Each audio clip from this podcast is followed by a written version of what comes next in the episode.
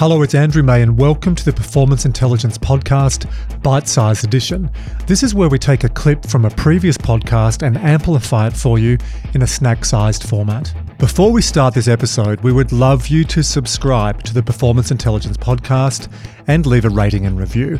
And I know you hear this on so many podcasts and you probably switch off. But if you are a regular listener, especially if you've listened to four or five episodes or more, go on, change channels for 20 or 30 seconds, subscribe on your favourite podcast platform, and while you're there, leave a rating and review.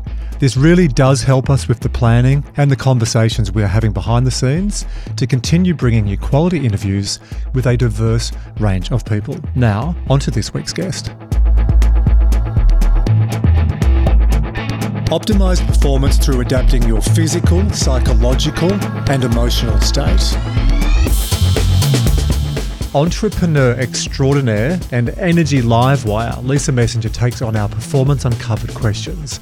And Lisa sheds some light on what makes her tick, including why she gets at least eight hours of sleep every night, how she stays fit when she's constantly traveling and moving around the world, and how her childhood experience of getting kicked off a horse, that's a real horse, not a rocking horse, has set up her resilience and mindset that carries her through life.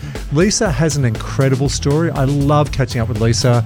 We plan an hour podcast, we're still talking two hours later.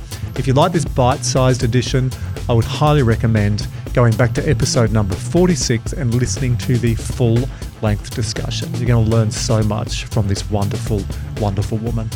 This is called Performance Uncovered. 13 rapid fire questions. You just hit me with whichever answer comes to your mind. Question number one Your favorite song or band?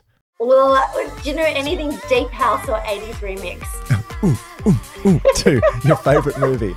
Okay, anything that gets me thinking. So a lot of either biopics or something like The Matrix or Insurgent, Divergent, that kind of thing. What are you trying to tell me?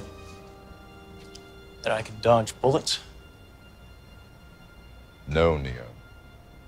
I'm trying to tell you that when you're ready, you won't have to. The woman who creates 40 to 60 products a year can't have one. Your favorite book?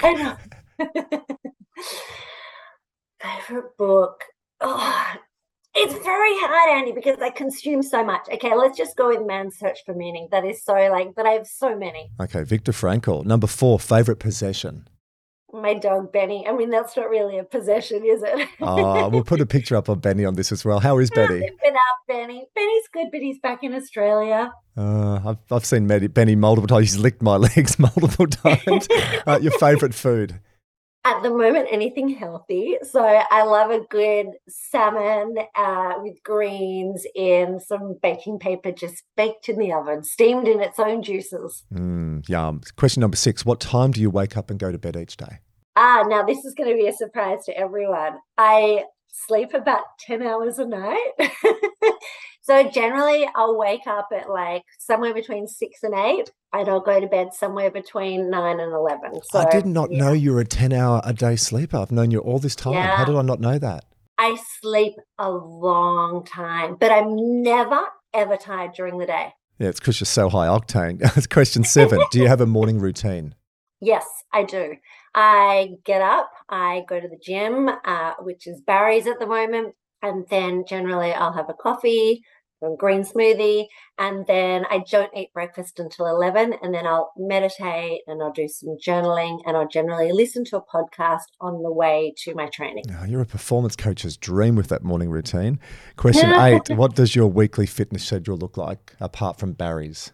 It looks busy. So I really have learned that as much as it is for my body, it's so much more for my mind. And it is the only thing that really grounds me and keeps me performance fit. And it's not negotiable. And people often say to me, you know, traveling around the world so much, how do you fit in your fitness regimes? Because I know people can make a lot of excuses around that. So we base where we're going to live on what gym and what yoga studio is in walkable distance. Yeah, love it. Are you planning an upcoming conference or company offsite? For the past 15 years, I've averaged speaking at over 50 events each year, and I still love presenting at conferences as much as I did when I first started. To explore the different presentations I offer on a range of topics and themes, including physical and psychological well-being, becoming burnout proof, connection and belonging. That's a new area I'm, I'm really enjoying presenting on. Neuroscience and behaviour change, mental skills, and leadership and culture. Or if you'd like to understand our fully integrated conference experience with pre event diagnostics, activities throughout the agenda, including a morning wake up, energy breaks, team building activities, and digital resources to embed learning. To find out more information and to download a brochure, go to andrewmay.com slash keynotes. Question number nine. Tell me a go to productivity tip. Now, this is going to be hard for you because you've written books on this. It's probably, oh, I have so many, but fail fast. I mean, fail fast, fail often. Mm. Question number 10. Your most vivid childhood memory. Cantering on my Shetland pony bareback and being pig rooted off every single time we rounded the corner and I would just get back on and do it again. And every single time I'd fall off and I would get back on and I loved it. I think that's the metaphor for you, cantering on your Shetland pony, getting pig rooted off. That's that's your metaphor for business as well, right? I feel like it is. I feel like that's where it all started. But you know, it's like probably a cliche for a reason. Fall off, get back on, fall off, get back on, which I feel like I've done a lot of in my business life. Well, it's a good lead into question number 12. The biggest adversity you faced in your business career? It was probably 2017, and it's when I nearly lost everything. And it was when my brand, ironically, was at its global peak. And it was the hottest thing on, you know, a lot of people's lips, but I didn't have the right systems and processes in place. We were hemorrhaging cash. And what I learned from that is that I'm a great founder. I'm not necessarily a great CEO. I need a really great data orientated implementer alongside me. And I think we need to really understand, you know, what are our strengths and what are our weaknesses, play to our strengths and hire our weaknesses. So even though I nearly lost everything, quite literally, um, it was probably one of the greatest lessons because I really burnt everything to the ground and had to rebuild it in a much stronger more sustainable way for longevity. Number 12, what achievement in your life are you most proud of?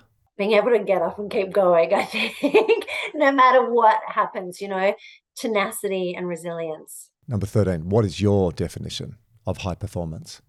For me, it's actually about almost now simplicity and being content and feeling grounded and centered, which is not how I would have answered it before. Before I would have been like taking on the world and growing, and you know, it would have been really high adrenaline stuff.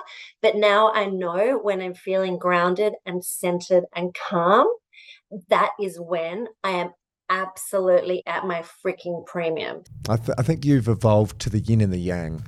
I, I you need to get a massive tattoo on your shoulder, the yin and the yang tattoo. Yeah, and I think that's an evolution. You know, before I was like busy, I, you know, people, I was glorifying busy. I'm busy, I'm busy, I'm busy. And now I know that busy and productive are two very, very, very different things.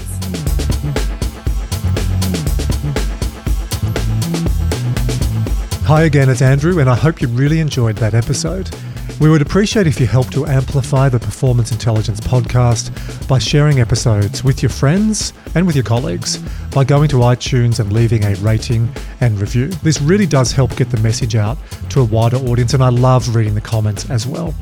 If you'd like to know more about booking me as a speaker at your next annual conference or company offsite, or purchasing one of the books I've written, including MatchFit, or if you'd just like to receive my monthly e newsletter, which is called the AM Edition, that has stacks of information specific to all things human performance, go to andrewmay.com and we'll see you on the next edition of Performance Intelligence.